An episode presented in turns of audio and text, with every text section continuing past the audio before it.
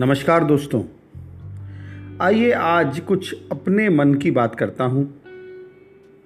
मेरे इसका जो आज की श्रृंखला है उसे शीर्षक भी दिया होता है। मन का महत्व बहुत बड़ा है हम सभी के लिए।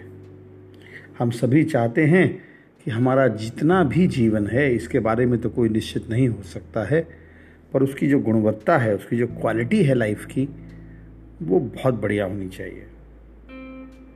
तो आइए आज इसी विषय को जानने की चेष्टा करते हैं कि हमारे जीवन की गुणवत्ता के कौन से कारकों के साथ कब हमारे को लगता है कि अगर उन स्थितियों में सुधार आए तो फिर हमारे जीवन की गुणवत्ता बेहतर आ सकती है।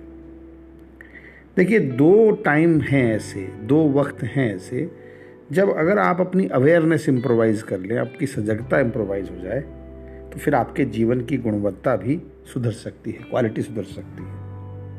पहला है दिन की शुरुआत और दूसरा है दिन का समापन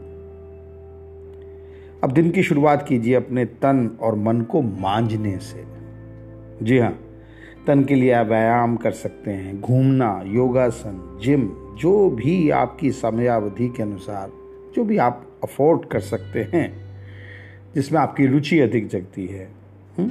उसके समयावधि है, रुचि है, उनके अनुसार जो भी हो सके वो कीजिए। और दूसरा है मन। मन के लिए प्राणायाम कीजिए, ध्यान कीजिए, पूजा कीजिए, जो भी, जितना भी हो सके।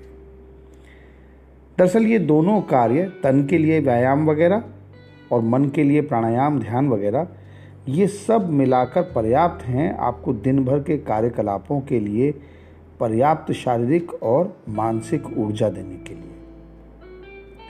अब बात करते हैं दिन के समापन की। ये वो समय है जब पूरे दिन की घटनाओं ने हमारी ऊर्जा सोख ली है। किसी भी काम की जो दिन में हमने उठाया हाथ में, या तो उसकी परिणति सुखद हुई, या किसी की असुखद भी हुई। कोई योजना पूर्ण हो गई, और कोई औंधे मुँह गिर गई। किसी में काम अधूरा रह गया तो किसी की तो शुरुआत ही समझ में नहीं आई कैसे करूँ इसको शुरू? ये जो सब कुछ घटाना दिन भर में, ये हमारे भीतर आशंका ले आया, हताशा ले आया, चिंता इनडिसिजिवनेस निर्णयहीनता, ये सब ले आता है। और ये मन खुद का ही मूल्यांकन करने लगता है कि क्या सही किया, क्या गलत किया। हम्म? कभी कभी तो ऐसा करते हैं कभी कभी क्या सच पूछिए तो अधिकांश ऐसा करते हैं कि थोड़ा अकड़ भी लेते हैं, अगर कुछ अच्छा हो गया और अगर कुछ ख़राब हो गया तो उसके लिए क्या करते हैं? हमारा जो अधिकांश भाग है क्योंकि देखिए पूरे दिन के खाके में सफलता की परसेंटेज अक्सर कम मिलती है। हम्म, इसीलिए आपने देखा होगा ना जब तो किसी किसी दिन कुछ ज़्यादा सफल हो जाते हैं तो कहते हैं आज बहुत बढ़िया हो गया।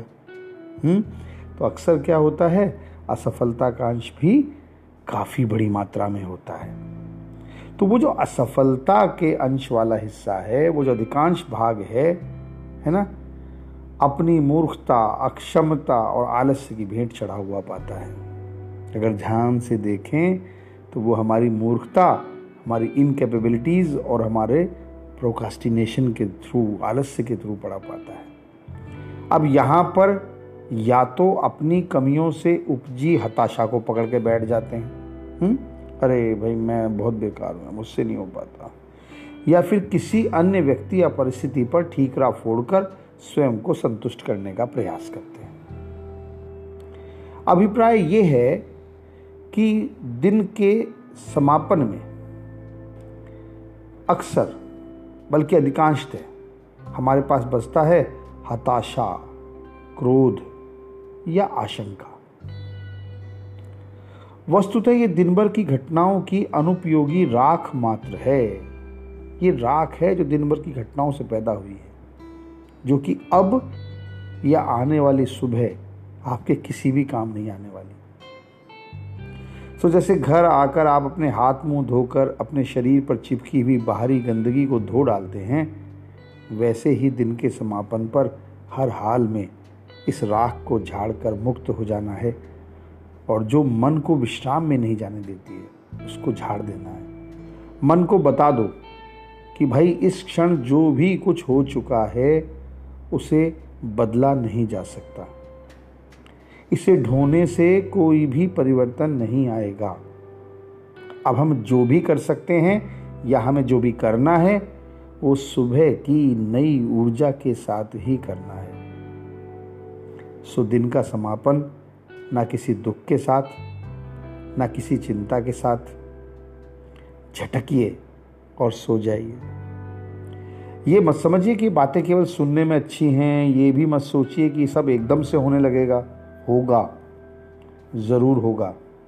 बस एक ही तरीका है, अभ्यास। निरंतर अभ्यास। प्रारंभ कर दीजिए और परिवर्तन महसूस कीजिए। आपका जीवन शुभ हो।